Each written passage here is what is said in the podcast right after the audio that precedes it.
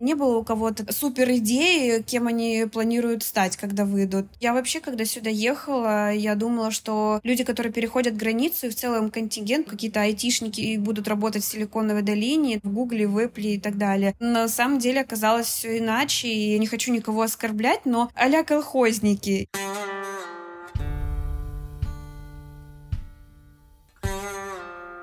Привет-привет, меня зовут Миша Ронкайнен, а слушаете вы тюремный подкаст. Подкаст про жизнь в тюрьмах разных стран мира.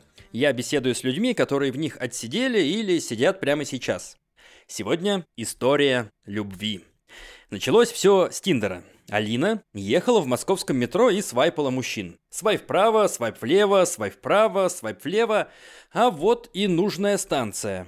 Алина вышла и пошла дальше, жить свою жизнь. Из Тиндера ни с кем так и не встретилась. Следующая глава. Февраль 22 года. Начинается война. И вот тут один из свайпов влево внезапно предлагает уехать из России в США, как это уже сделал он сам. Главы 3, 4 и 5 – это Алина нелегалом пересекает границу Мексики и США, Алина сидит в тюрьме, и с Алины требуют залог 15 тысяч долларов, чтобы ее выпустить. 15 тысяч долларов у нее нет. Помог парень из Тиндера Алине? Или не помог? Дослушивайте выпуск до конца, узнаете.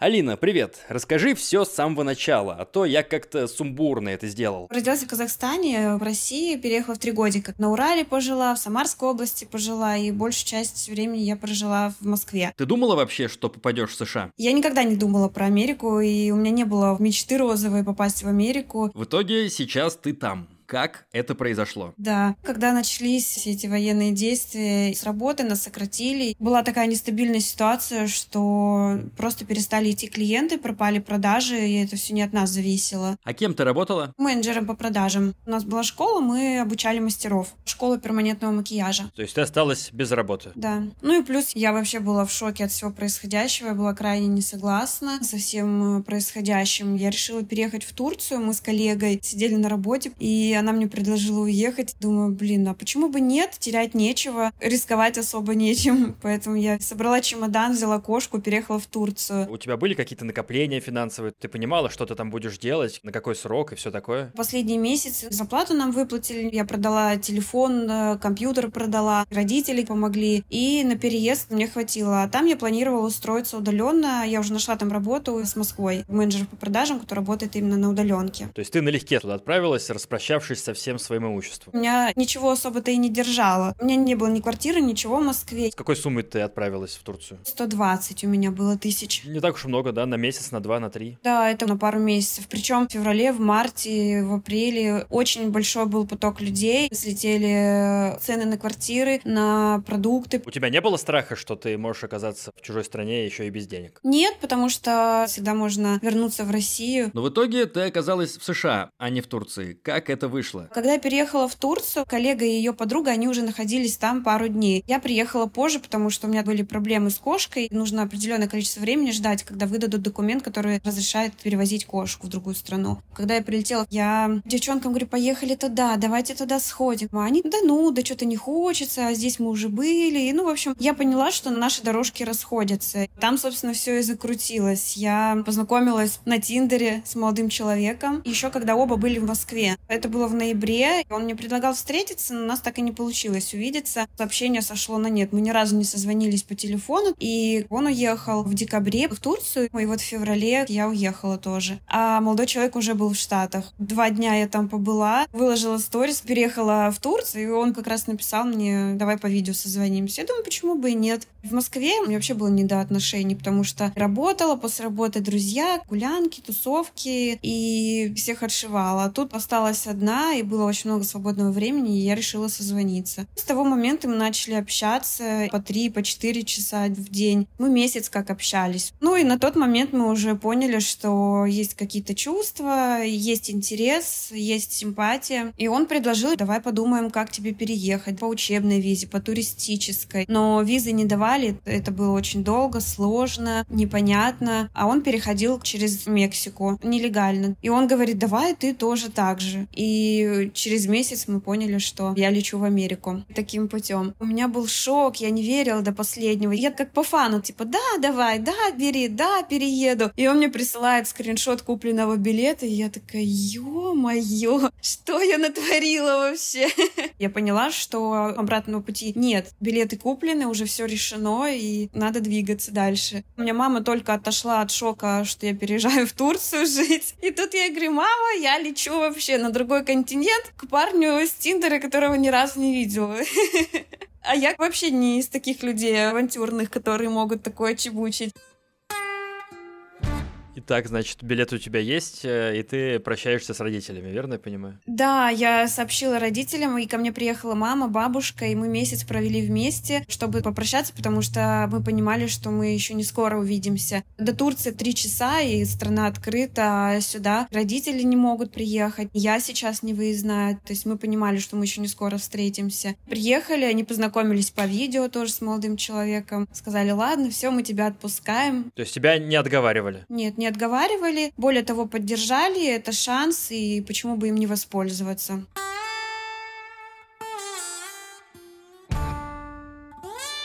Я прилетела в Мексику. Там делается электронное разрешение. Как турист может там находиться. Ты прилетела в город, который на границе находится? Да, Тихуана. Сан-Диего там рядом. Ты понимала, что тебе может ждать? Да, я знала, что меня посадят в тюрьму, но я была уверена, что через две недели меня отпустят, потому что есть куча видео на Ютубе, есть очень много чатов, где все это обсуждают, все эти переходы границы. Что я, что мои родители, они это все, естественно, тоже изучили, и было очень много историй, когда даже не семейных, а молодых ребят ребят отпускали гораздо раньше. А расскажи вообще, в принципе, про схему, как это все происходит. Желательно в чате найти своих, так скажем, будущих сокамерников, ребят, кто тоже переходит в эти даты, находится в Тихуане. И совместно приобретайте машину на рынке, какую-нибудь там тысячи за четыре можно купить. А зачем? Чтобы проехать на ней. А пешком не пускают? Есть пешая граница, можно было пешком перейти, но если вы проезжаете на машине и запрашиваете политическое убежище, это самый лучший способ для того, чтобы в дальнейшем легализоваться. А когда пешим переходят огородами, так скажем, это считается совсем грубым нарушением, и в дальнейшем чуть сложнее легализоваться. Ты нашла этих людей, с которыми будешь сидеть? Да. Сколько вас было? Пять человек. Вы купили машину? Да, я встретилась с ними на стоянке, мы сели в эту машину и поехали. Мы проехали не с первого раза, у нас был момент, когда нас развернули. То есть там суть какая? Тебе нужно проехать эту границу, там стоят а, офицеры американские, и э, ты должен показать ID но ID не проверяют дотошно, иначе там такая бы пробка была. ID-шку просто показывают через окно, офицер светит фонариком и пропускает. Ты имеешь в виду паспорт? Real ID это называется. Это как удостоверение личности, это точно такой же паспорт, и с этим ID ездят американцы. И когда ты подъезжаешь к границе, многие показывают какие-нибудь карточки, визитку, просто чтобы она выглядела как ID. Естественно, ID ни у кого нету, и они просто показывают что-то и резко убирают. Тут уже как повезет. Офицер может резко остановить и развернуть, может пропустить. Сначала нас развернули, и в этот день у нас не получилось проехать. А почему развернули? Как они объяснили это? Говорят, покажите права, покажите ID американское. Ты говоришь, ID нету никакого. Они говорят, ну и все, до свидания, и машина разворачивается. Какие были эмоции, когда ты поняла, что не получилось? Я очень расстроилась. Ты думала, больше не получится? Нет, люди пытались по 15, по 20 раз так проехать, их разворачивали. Я прекрасно понимала, что с первой попытки это огромная удача. И поэтому я прекрасно понимала, что будет и вторая, и третья, и десятая попытка. Но получилось у нас проехать со второго раза. Семья, с которой я проезжала, они пробовали вообще уже девятый раз проехать, и у них не получалось. Поэтому, когда мы подъезжали к границе, они вообще не надеялись на удачу, и они думали, что мы не проедем. Там есть линия, она немножко выпуклая, с пупырками. И когда ты только подъезжаешь к этой линии, то там, естественно, стоят американские офицеры. Ты только ее проезжаешь, они уже ничего не могут сделать. Ты официально находишься на территории Америки. Когда мы проехали, парень, который был за рулем, настолько не поверил, что произошло, у него был, видимо, шок. Он продолжал ехать дальше, и офицер начал останавливать нас. Он сначала постучал рукой по машине, потом начал дубинкой стучать, и потом он начал просто орать. Я вижу, что со всех полос все эти офицеры сбежались к нам. 5-6 офицеров долбят, орут, чтобы мы срочно открыли машину, а наш водитель он просто замер, у него ступор, и он не открывает машину. Я тогда так испугалась. Они пытались выбить боковое стекло дубинками, руками. Потом наш водитель открывает дверь, его за шкирку вытаскивают, кидают его на асфальт, прижимают ему коленом шею сзади, в наручники его и уводят. Мы сидим все в шоке, а там жена его с маленьким ребенком. Они орут, отдайте мне моего мужа.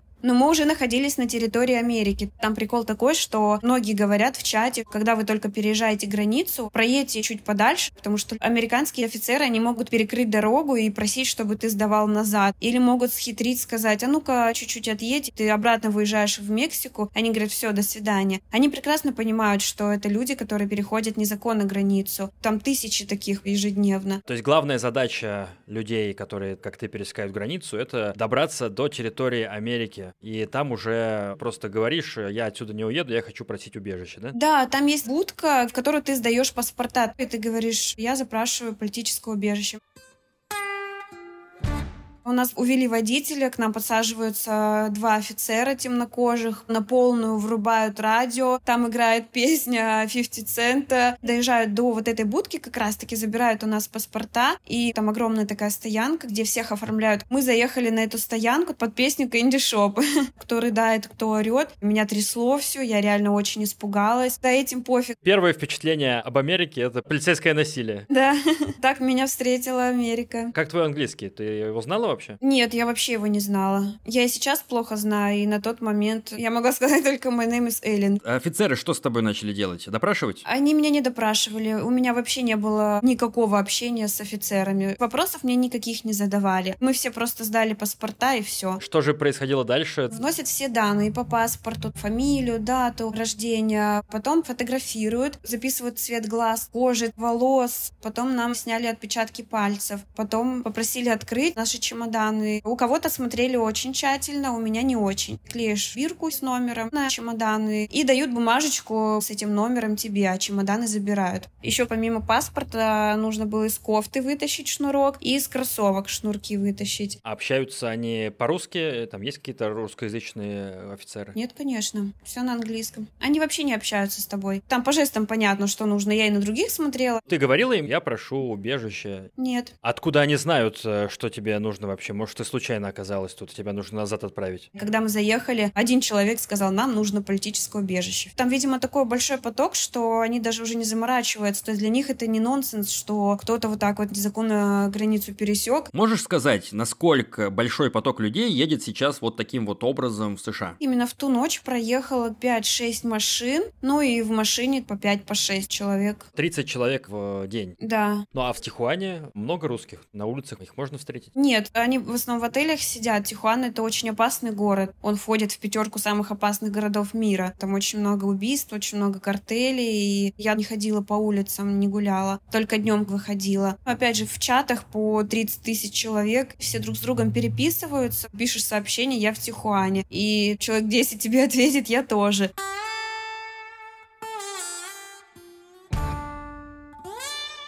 Нас оформляли часов в 6. И только ночью посадили нас в бордер. Бордер — это тюрьма, где камера 5 на 5. Небольшая железная перегородка до пояса. Там стоит туалет железный и умывальник около туалета. Две железные лавочки, прибитые к стене, и больше нету ничего. Лавочки, чтобы спать, или на них только сидеть можно? Чтобы спать. Дают еще коврик для йоги, который миллиметра три толщиной. Еще дают фольгу. Там сверху дует ледяной воздух, ледяной настолько, что температура такая же, как в холодильнике. И фольга нужна для того, чтобы ей укрываться. То есть ты полностью ей укутываешься, но фольга настолько тонкая, что чуть ее не так возьмешь, она сразу рвется морозиться. Мы очень сильно мерзли. Зачем вас морозит? Потому что людей много, а окон нет, и духота стояла бы. Но это же опасно для здоровья. Конечно, это очень опасно. И мы когда вышли, много кто там попростывал. Так еще помыться нам дали только один раз за эти 9 дней. А сколько вас было человек в камере? 5-6. Менялся состав часто. А лавки всего две? Да. А как вы там спите? Скрючившись, на полу кто-то спал. Условия жесткие. В туалет ходишь при всех. Никаких окон. Дверь была полностью железное, и было небольшое окошечко, где глазок обычно. Мы выглядывали в это окошко, смотрели, что в коридорах происходит. Там было несколько камер, потому что людей много, и в каждую камеру сажали по 5-6 человек. Где-то были побольше камеры, пихали туда человек 20. Были мужские камеры, обязательно разделяют мужчин и женщин. Так, кстати, там свет горит 24 на 7, он ночью не выключается, там всегда светло. А лампы белые? Белые. То есть свет холодный, как в больнице, да? Да. Бетонный пол, бетонные стены, ледяные. Офицеры никто ничего не говорит. Мы не понимали, сколько время. То есть спрашиваешь, а он говорит неправду. Время мы узнавали только в столовой. Там можно было посмотреть. В столовой нас водили на 10 минут. Кормили три раза в день сухой едой. Нам давали булки, давали холодный сок. Давали иногда стик сыра или давали хлопья с холодным молоком, апельсинку. Яблоко давали. Тебе хватало этой еды? Нет, конечно, мы не наедались, мы голодали. Воровали еду, утаскивали с собой в камеру, но часто бывало такое, что мы, например, идем на ужин или на обед, а офицеры нашу камеру шмонали, забирали фольгу лишнюю, забирали всю еду, и мы приходили, уже не было этой еды. Ты когда в эту камеру пришла, там кто-то сидел уже? Да, там было три человека.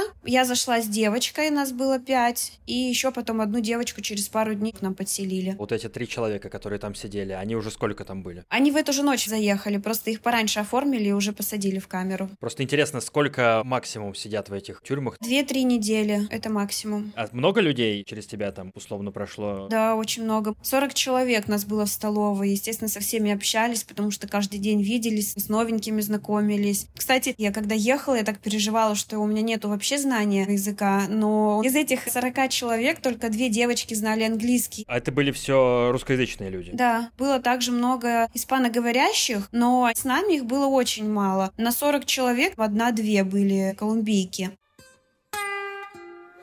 Можешь описать этот момент, когда ты все это увидела, как тебя встретили? Как это было, когда ты зашла? Когда я зашла, мне показалось все не так плохо, потому что сама камера очень чистая, очень светлая. А когда прошло часа два-три, я поняла, что это тяжело. И день на пятый к нам подселили еще двоих. Негде уже было спать, и было шумно. Эта фольга очень шумная. Я не спала два дня, и на седьмой день я расплакалась, потому что было тяжело. Родители меня потеряли. Последняя информация обо мне, что я на стоянке в Тихуане, в одном из самых опасных городов мира. У нас не было связи, телефоны, естественно, забрали, но в целом все держались. Все знали, на что они идут, все понимали, что будут сидеть в бордере, мы тепло очень оделись. А чем вы занимались? Получается, вы вне камеры там 30 минут в день. Что вы делаете весь день? Там нечем заняться. Просто сидишь, спишь и разговариваешь. Мечтали, кто чем займется, когда выйдет, кто где планирует жить, у кого какая до этого жизнь была. Типичный вот портрет человека, который сидит в этой тюрьме. Кто он, о чем он думает, о чем он мечтает, вот если усреднять все, можешь описать? В основном это семейные пары, были и из России, СНГ, и белорусы. Понимали, что будет первое время тяжело, и на раскачку очень много времени уйдет. Обсуждалось, кто к кому поедет, у многих тут родственники живут. Не было у кого-то супер идеи, кем они планируют стать, когда выйдут.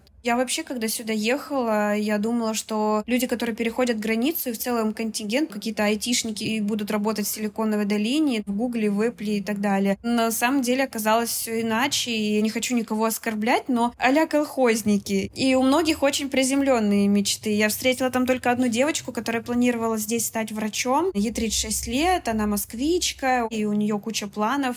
Парни в основном тут работают на траках, на вышках. Девчонки в клининге, либо ногти делать, либо нянями работать, в магазине помогать. Такая черная работа. То есть они добровольно признают, что они будут в США людьми не первого сорта. Да. А никуда не деться от этого. В основном девчонки шли за мужьями и надеялись на мужей. Планов построить карьеру здесь великую у них не было. Я тоже не думала, чем я буду здесь заниматься. Я понимала прекрасно, что на первое время мне придется смириться с тем, что что, возможно, я буду работать няней или уборщицей. Но в итоге пока что я и не работала еще в таких сферах. А в тот момент у тебя какие были мечты? Я планировала здесь быть мастером перманентного макияжа, потому что я в свое время в Москве отучилась на эту профессию. На первое время? Или ты планировала надолго стать? Надолго, потому что здесь это стоит дороже, и здесь на этом можно очень хорошо зарабатывать. Но у меня сейчас проблема в том, что для этого нужны документы. Без лицензии здесь очень опасно работать.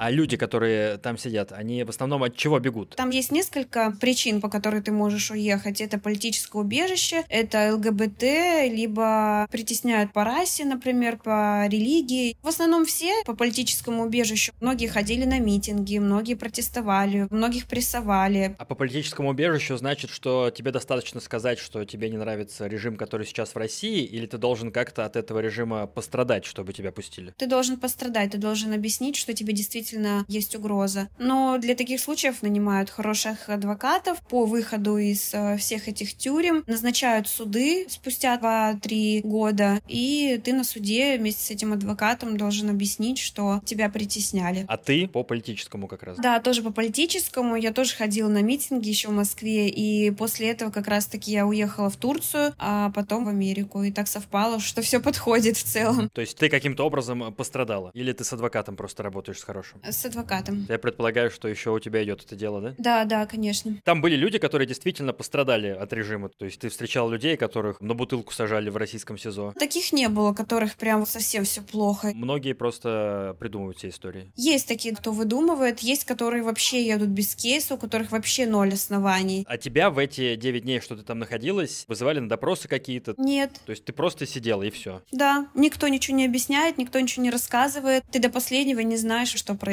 То есть я верно понимаю, что ты официально так и не попросила к тому моменту политического убежища? Да. Ты просто сидела в тюряге за компанию фактически? Ну, типа да. Чего ты ожидала? Как быстро тебя выпустят? Там суть какая? Там две тюрьмы. Ты сначала попадаешь в этот бордер, и потом ты попадаешь в детеншн. В детеншене могли сидеть очень долго, но в целом по историям выходили через 2-3 недели. А детеншн это что такое? Это миграционная тюрьма. Первая тюрьма это просто тюрьма на самой границе, а потом тебя перевозят уже в другую миграционную. Да.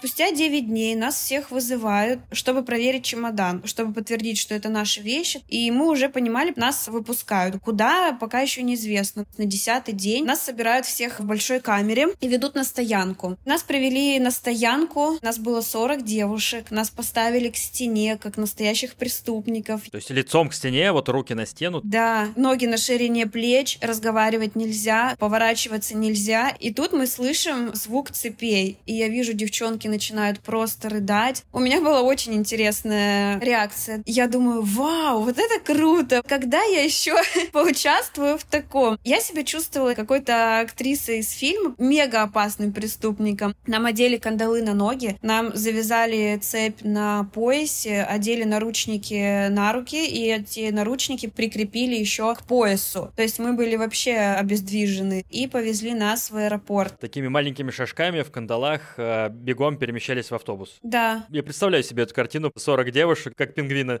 Да, да, да. Мы приезжаем в аэропорт. У нас был целый отдельный огромный самолет, на котором везли преступников. Пол самолета было нас, русскоговорящих, и парни были, и африканки, испаноговорящие, колумбийки были, там кого только не было. Нам перед самолетом только с ног сняли наручники, раздали по бутылке воды, а мы не могли ее даже взять, нам мешали наручники. В самолете мы летели в наручниках. Этот самолет как выглядит? Он отличается чем-то от обычных авиалиний? Нет, абсолютно обычный Боинг. Вас также просили пристегнуть ремень безопасности? Мы не были пристегнуты, не было стюардесс. Багаж ваш везли вместе с вами? Да. Ты место смогла себе выбрать у окошка? Я у окошка и сидела, но нас сами распределяли. Даже в автобус нас сажали так, как они скажут. И мы делали все только так, как они скажут. Насколько все это было страшно? Или ты все еще продолжала считать, что ты в фильме? У меня вообще как пелена была перед глазами. У меня были розовые очки. Я безумно люблю кошку свою. Я ее оставила в Турции на передержке. Я попрощалась с родителями. И за все время, пока я была в бордере, я не переживала и не грустила. У меня мысли были только о том, когда мы встретимся с парнем. Меня подпитывали чувства, эмоции, и он меня очень поддерживал на протяжении всего этого пути. Он был всегда рядом, всегда на связи. Меня вот эти вот мысли так грели, что я была в каком-то шоу и относилась ко всему очень э, позитивно. Сильно. А как вы договорились, кстати, с парнем? Он же не знал, э, как долго ты будешь в этом бордере и куда тебя потом отправят. Что вы решили перед твоим выездом? У меня была маленькая свернутая купюра долларовая, на которой был написан его номер телефона, и на этом все. Он прошел точно такой же путь. Он знал, где меня отследить, и на шестой день в бордере я ему позвонила, сообщила, что со мной все хорошо, я в бордере. Попросила, чтобы он моих родителей предупредил, что все хорошо. Потом уже, когда нас привезли в этот детеншн, там есть телефон, и оттуда я ему звонила. То есть ты эту долларовую купюру как-то с собой сумела пронести и в бордер, и в следующую тюрьму? Да, у меня был на джинсах маленький кармашек, и я поглубже засунула туда эту купюру с номером телефона и носила ее везде с собой.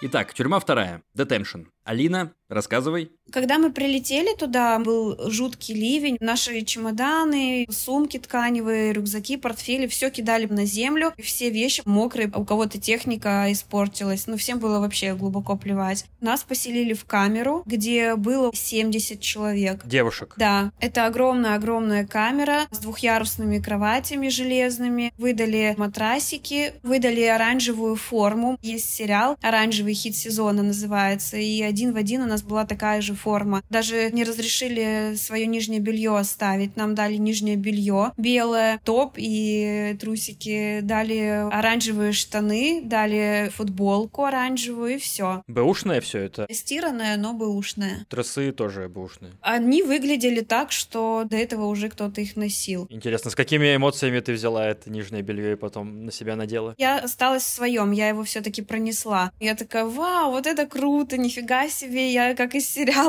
Хороший подход к жизни. А когда ты увидела эту камеру, тоже такой, ни хрена себе, 70 человек, сколько будет общения? Поначалу меня это не напугало, но 70 человек — это не только русскоговорящие. Чтобы ты понимал, у нас из 70 человек 16 было русскоговорящих, все остальные испаноговорящие, и это колумбийки. Мы их называли испаночки. Через две недели я их возненавидела, но потом я их полюбила. Объясню почему. Они нереально шумные, ржут очень громко, общаются очень громко. Все такие эмоциональные, беспардонные, они были наглыми. И меня это повергло в шок, потому что мы ходили там как мыши, потому что мы бежим из своей страны. Нас там прессуют, мы приезжаем сюда, просим помощи, и в итоге нас в такие условия окунают, что капец. По ночам невозможно уснуть, потому что они все разговаривают очень громко и очень долго. В 5 утра подъем. Мы не высыпались, и невозможно было даже днем покемарить, потому что шум и гул в камере стоял всегда. А вы пытались им сказать, чтобы они были потише или не вариант? Бесполезно. Они говорят, да, хорошо, и этого хватает на полчаса. У них такой менталитет. Поначалу ты на них смотришь и думаешь, ну это дикари какие-то. А потом я влюбилась в их свободу. Мы с ними очень хорошо подружились. В нашей стране настолько нас ограничивают во всем. Народ зашуганный. Они максимально свободные. Они делают, что хотят. Они смеются громко, потому что они так хотят. Они смотрели передачи, сериалы примитивные. Лошадь лапку подвернула, они искренне плачут. Думаю, офигеть, они такие живые, они реально живут, они полностью показывают свои эмоции, все, что они чувствуют и что они думают. Полная открытость. Мне это очень понравилось. И выглядели они абсолютно все по-разному. Были те, у которых была сделана грудь, попа, зубы. Были как пацанки, у нас там была одна. У нее был мужской грубый голос. Один глаз был заплывший, она на один глаз не видела. Не было зуба. То есть она выглядела очень устрашающе. Но по факту она вообще не парилась по поводу своей внешности, и она со всеми дружила, со всеми общалась. А вы с ними как-то общались или языковой барьер? У них две девочки, которые по-английски говорили. У нас были девочки, которые по-английски говорила. И на языке жестов какие-то слова английские. Кроме колумбиек и вас не было больше людей из других стран? Были африканки. Это вообще ужас. Как они переходят границу? Они шли до этой границы по 5-6 по месяцев. До какой-то точки они плывут, а потом пешком идут. Они днями не останавливаются. По пути умирают от голода, на них нападают дикие животные. Они теряют очень много людей на пути, но все равно прутся и все равно идут. А почему они не делают, как вы, просто машину не покупают и вперед? Денег нет. А это все люди, которые въехали незаконно и которые хотят остаться в США, или те, которых депортируют тоже там сидят? Которых депортируют тоже там сидят, но они сидят еще дольше. Там была девочка, которая ждала депорта пять месяцев. И самое интересное, что она приехала к парню с Тиндера, позвонила ему из детеншена, сказала, что я тебе сюрприз сделала и приехала к тебе. Он говорит, ты что, дорогая, у меня семья, трое детей, и вали-ка ты нафиг. Это колумбийка или русская? Русская. Но он ее не звал. В итоге он отказал, и она подала на депорт, а депорта вот ждала почти полгода. А депортируют куда? То в Россию-то сейчас не летает ничего? В Мексику, откуда приехал.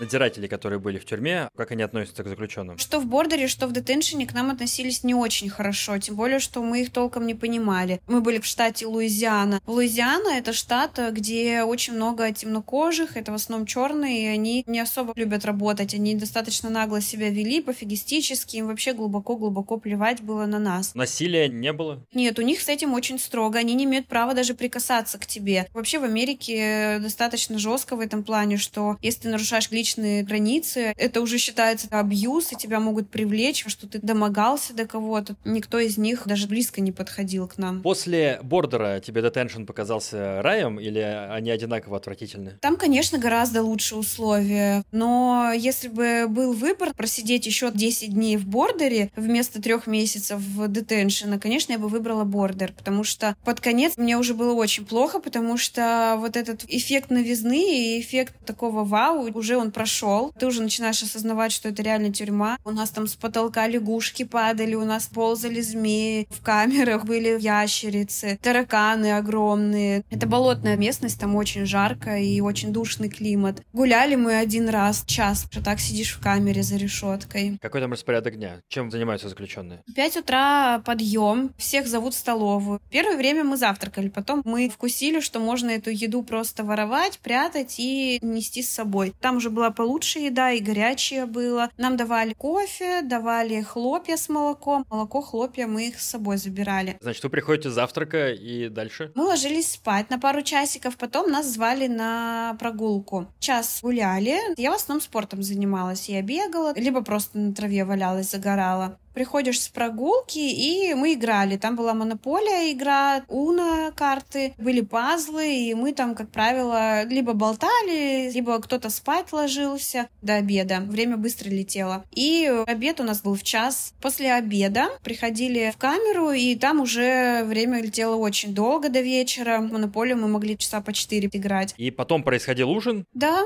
ходили на ужин, приходили с ужина, кто-то созванивается уже ближе к вечеру, в 7-8 в душ идешь. Кто-то играл, продолжал. Были телевизоры. В основном там были всякие испанские передачи, мы не особо понимали, но были шоу, где мы могли поржать. Еще там были книги. И русские тоже были. Ну, в библиотеку надо было записываться. Надо было оставлять специальный запрос и ждать неделю-две, пока тебя в библиотеку вызовут. И можно было брать только три книжки. Еще я книгу писала. Была ручка, у меня тетрадка. Про свое путешествие книгу. Да, если получится, то в этом году я очень хочу ее дописать, но работа еще большая большая предстоит. Значит, ты писала книгу, у вас была ручка, это уже хорошо. То есть что-то, что можно использовать как оружие, у вас не отбирали, типа там шнурков и ручек. Шнурки нам так и не отдали. Нам выдавали маски. Из этих масок мы вытащили резинки и вставили вместо шнурков. Какие еще были лайфхаки? Мы размораживали лед, грели в микроволновке. У них стоят огромные холодильники, боксы большие, и в этом боксе мы набирали этот лед. Вода была из-под крана, но она была невкусная, ее пить невозможно было, поэтому мы просекли, что лед вкусный вкуснее и начали все лед разогревать. То есть это прям в вашей камере было? Да. В таком количестве зачем лед заключенным? Американцы вообще без льда жить не могут. Они его грызут, едят, пьют, везде добавляют. Три грамма напитка и все остальное это лед. А еще нам выдали планшет. Каждому выдали планшет? Нет, у нас было 9 планшетов на 70 человек. Мы очень с этими испанками ругались. Они планшеты под кровать себе прятали под матрасы и спали с ними. Мы не успевали их хватать. Они такие, да-да-да, вот, держи. А он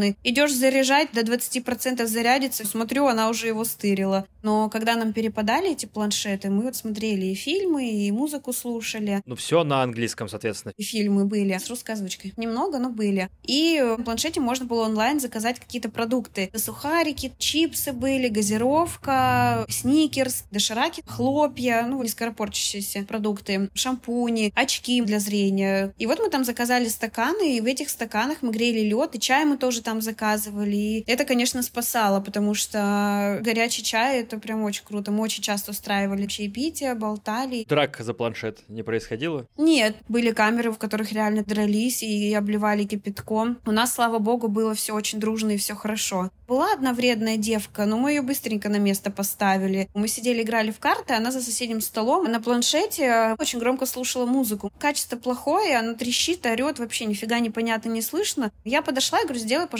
потише. Она говорит, нет. Я думаю, ах ты ж. Я ее раз попросила, два попросила, потом сама на планшете тише сделала. Потом мы включили громко музыку, и причем мы там нашли русский какой-то рэп. Все наши русские сели за этот стол. Нам не хватало еще мяча баскетбольного. Короче, бандитки сидели за этим столом, кто-то ногу поставил. Она поняла, что с нами лучше не связываться, и ушла. Больше никаких не было конфликтов. Телефон, душ, это все было прям в вашей камере, или нужно было выходить куда-то? Нет, это все было в нашей камере. Туалеты и души, столовая. Столовая тоже в вашей камере? Когда нас кормили, мы ходили в отдельное здание. А когда мы кушали, у нас были столы, две микроволновки на нашу камеру. То есть ты можешь там что-нибудь разогреть, тот же чай попить и посидеть там. То есть это прям огромная комната? Да, камера была большая, чуть меньше футбольного поля. Много ты просидела в этой камере? 74 дня. Никто, опять же, ничего не говорит. Ты сидишь и просто ждешь. Приходил мужик со списками, затихали все 70 человек и ждали, чтобы он назвал нашу фамилию. Начали наши девочки уходить. Начали уходить испанки, приходить новенькие испанки. Атмосфера была грустненькая, многие уже играть не хотели, у многих была депрессия, многие плакали. Было тяжело, потому что хотелось элементарных вещей. Хотелось вина, закат, арбуз. Я об этом так мечтала, капец. Первое время, когда вы всей бандой приехали еще с бордера, вы все дружите, но проходит три месяца, и вас остается два с половиной человека, и куча новеньких, и от этого становилось грустно. Все начали сразу нанимать адвокатов дорогих, которые пытались вытащить их, и многих вытаскивали под бонд. А это залог. Некоторых и так просто выпускали, но в большинстве назначали вот этот залог. Залог был, начиная от 10 тысяч, было 15 15, было 20, 25, и даже Драим назначили 35 тысяч бонд. И они вышли под этот залог? Да, а выбора нет. А этот залог тебе возвращается, когда твое дело закрывают в суде? Да, все правильно. На суде, независимо от того, выиграешь ты его или нет, после решения тебе этот залог возвращается. Я вышла под залог 15 тысяч долларов. То есть ты тоже решила не ждать, пока тебя отпустят просто так? Да, и у меня шок, что этот залог за меня заплатил чувак, которого я ни разу не видела с Тиндера.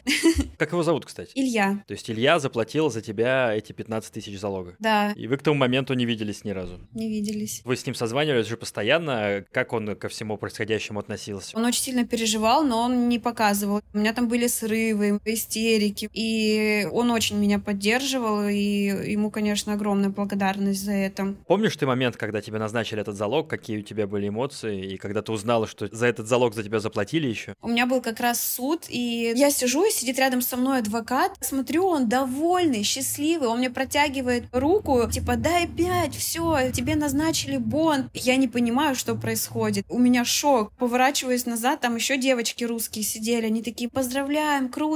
Меня выпустили за день до дня рождения Ильи. И я накануне писала айс-офицерам, выпустите меня, пожалуйста, у моего парня день рождения такого-то числа. И меня за день до этого дня выпускают, назначают бонд. Я прибегаю в камеру и сообщаю девочкам, говорю, мне бонд назначили они все давай визжать, кричать, поздравлять. Я тут же звоню Илье, я говорю, мне назначили бонд. Он говорит, да я знаю. Я уже все оплатил, ты завтра выходишь. У меня был просто шок. То есть в первую очередь сообщили ему, а не мне. А когда я позвонила маме, она говорит, уже и бабушка, и я в курсе. Я об этом узнала самое последнее. Но чтобы оплатить этот бонд, есть специальные организации, и можно оплатить это в рассрочку. Илья оплатил 50% сразу и 50% в рассрочку. Это стандартный путь любого любого, кто хочет таким образом попасть в США, нужно обязательно нанять адвоката, да? Без адвоката вообще ничего не светит. Были такие, которые адвоката не нанимали, и многих отпускали без адвоката. Сколько стоит адвокат? Полторы тысячи. До конца рассмотрения, то есть это не за каждое заседание полторы тысячи? Не за каждое, да, до конца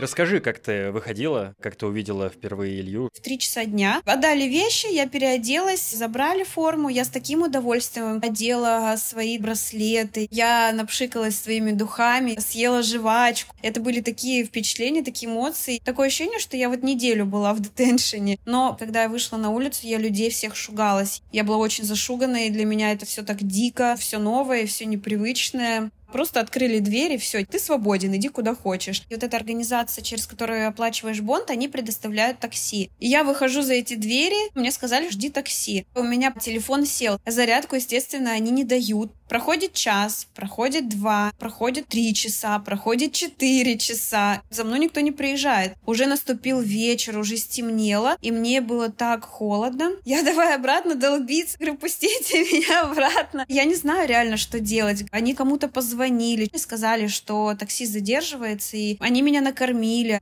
Ближе к ночи, часа через два, за мной приехало такси и увезла меня в номер. И в полночь за мной должен был мой принц приехать, потому что он работал в другом городе, и ехать ему было далеко. Он мне потом рассказывал, я, говорит, вообще капец как переживала. Я себе места не находила. И сяду, и встану, и попью. И я понимала, что остаются считанные минутки до нашей встречи, такой огромный путь пройден. И вот вот сейчас уже будет встреча. Он мне позвонил, я через 10 минут уже приеду. Самые долгие, наверное, 10 минут в моей жизни. И я помню, что он постучал в дверь, мы обнялись, и я помню, аж коленки тряслись. Я капец как волновалась. Это было так трепетно, так романтично. Но спустя полчаса не было стеснения какого-то большого. Стало как-то тепло, спокойно. Сейчас вы до сих пор вместе? Да. И до сих пор это тепло между вами присутствует? Оно переросло во что-то больше. Сейчас я уже могу сказать, что это осознанная любовь, и я не пожалела о том, что я приехала. Я вижу уважение есть, благодарность. Мы уже и друзья друг другу, и любовники. То есть ты его любишь? Да. А он тебя? Думаю, да. А ты Америку? Эм, двояко.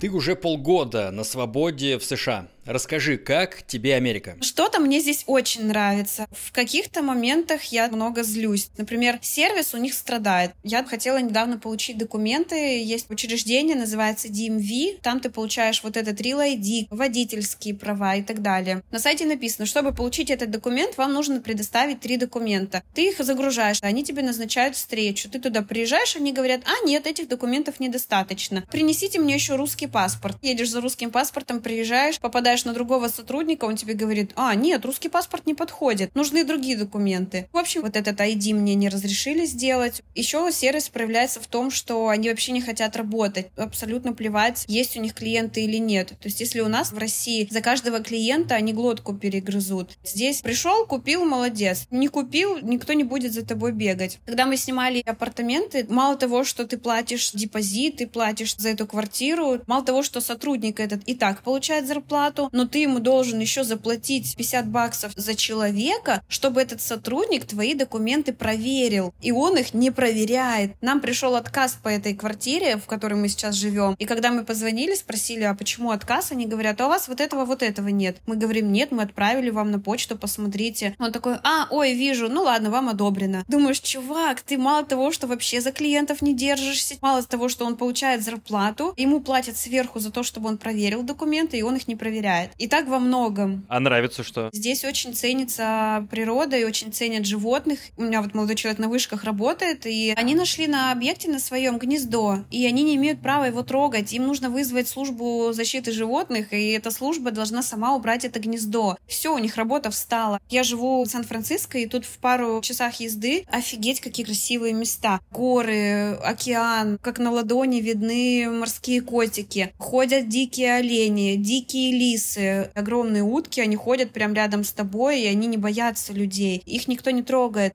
Также я еще изучаю английский в школе, и у нас учитель говорит, как вы можете охарактеризовать американцы? И все начали добрые, улыбчивые. Он говорит, самое главное, наше отличие это то, что мы в первую очередь думаем о себе. Он говорит, мне вообще глубоко плевать на политику, на то, какой у нас президент, на вас, на соседа, на своего. Меня это все вообще не волнует, меня волнует только я. И это очень круто, потому что нам с детства вдалбливают, что нас в первую очередь должна наша родина и наша великая страна интересовать, и мы должны все ради нее делать. А здесь ты делаешь все во имя себя, и я считаю, что это абсолютно правильно. Еще что нравится, это перспектива. На первое время руки очень сильно завязаны, а в дальнейшем перспективы реально есть. Даже на тех же вышках или на кабелях есть рост, и если ты знаешь английский, когда ты получаешь документы, все дороги открыты, ты можешь получить профессию какую-то, ты можешь устроиться на хорошую работу и карьеру построить. Тут парни очень хорошо зарабатывают. В среднем 6-10 тысяч. Даже выше среднестатического американца. За работу на вышках вахтовым методом. Вышки, и траки, и кабеля. То есть, если ты умеешь и хочешь работать, то деньги у тебя будут. Даже если ты не умеешь, тут всему можно научиться. Если есть желание, деньги можно заработать, и деньги неплохие. Тут, конечно, жилье дорогое. Наша квартира обходится почти в 3000. Это в разы дороже, чем в России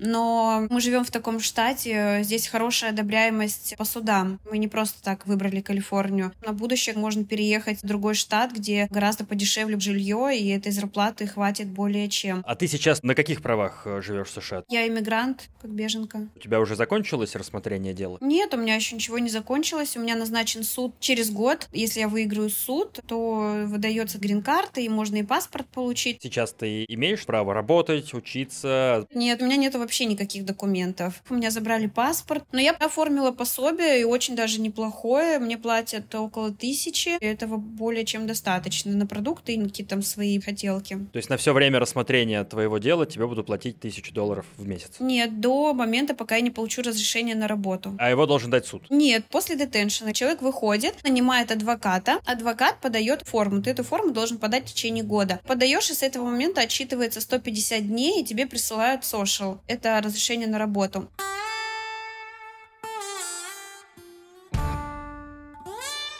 Где комфортнее жить, в Сан-Франциско или в Москве? В Москве, потому что это безопасно, во-первых. Во-вторых, ты можешь в любое место зайти, тебя все поймут. А в Сан-Франциско небезопасно? Нет, здесь вечером вообще небезопасно, особенно в центре Сан-Франциско. Тут очень много черных, очень много бомжей, палатки стоят повсюду, много ненормальных психопатов, и они все там не только под марихуаной, еще под какой-то наркотой. Причем это везде, так и Сан-Франциско, и Лос-Анджелес. Здесь только за время, пока молодой человек человек жил, и машину угнали, и стекло разбивали, наушники воровали, и карточки воровали. Это интересно, то есть мигранты типа тебя уезжают из страны, в которой, как им кажется, им небезопасно, и приезжают туда, где еще более небезопасно.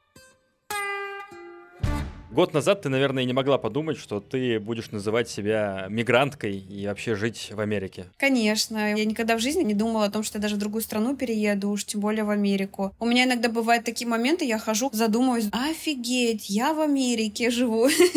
Не скучаешь по родине? По родине нет, по людям скучаю. По родителям я соскучилась. Но у меня родители тоже уехали. Они продали квартиру, и по той же причине они мигрировали в Турцию. То есть твоя жизнь состоит в том, что ты живешь в этой квартире, квартире, которую вы снимаете, твоего молодого человека, наверное, нету половину месяца в месяц. Да, да. Ты сидишь одна в этой квартире и что делаешь? Много чего делаю. Дописываю книгу, учу много английский, тренируюсь иногда, гуляю. Нашла себе здесь подружку, и в целом тут много русских. Прошла обучение по Амазону и пытаюсь заработать что-то там. То есть ищешь себя угу. и готовишься к новой жизни. А тюрьму как вспоминаешь? С благодарностью и улыбкой. Почему благодарностью? Потому что я считаю, это отличный опыт. Многое переосмысливаешь, начинаешь начинаешь ценить то, чего ты раньше не ценил. Я смотрела на этих испанок, много у них позаимствовала касаемо взглядов на мир. Мне очень понравилось их менталитет. Поэтому в целом я считаю, что это положительный опыт. И я не могу сказать, что там прям совсем ужасно было. Просто это большой лагерь, но достаточно жесткий. Лагерь для взрослых. Алина, спасибо тебе большое за беседу. Я надеюсь, что у тебя все будет дальше хорошо, и ты станешь тем, э, кем ты хочешь. И с Ильей у вас тоже все будет замечательно. Благодарю тебя. Пока. Спасибо. Спасибо. Пока-пока. Друзья, спасибо, что дослушали выпуск. Как всегда, по его мотивам мы написали дополнительную статью. В ней история появления иммиграционных тюрем в США, а также фотографии и вообще обзор того, как они выглядят сейчас. В том числе тюрьмы, где сидела Алина. Фотография Алины в этой статье тоже есть. Она очень красивая девушка, кстати. Заходите на мои Boosty и Patreon, сами все увидите. Ссылка в описании подкаста.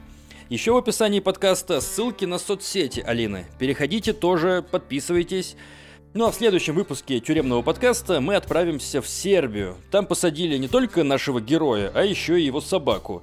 Дикая история. Лайкайте тюремный подкаст, чтобы не пропустить ее. А еще рассказывайте об эпизодах друзьям. Этим, которые сейчас слушали, предлагаю поделиться с теми друзьями, кто думает о переезде в США. Меня зовут Миша Ронкайнен, с выпуском мне помогали Николай Денисов, Максим Кремнев и Яна Кулакова. Услышимся в следующий вторник. Пока!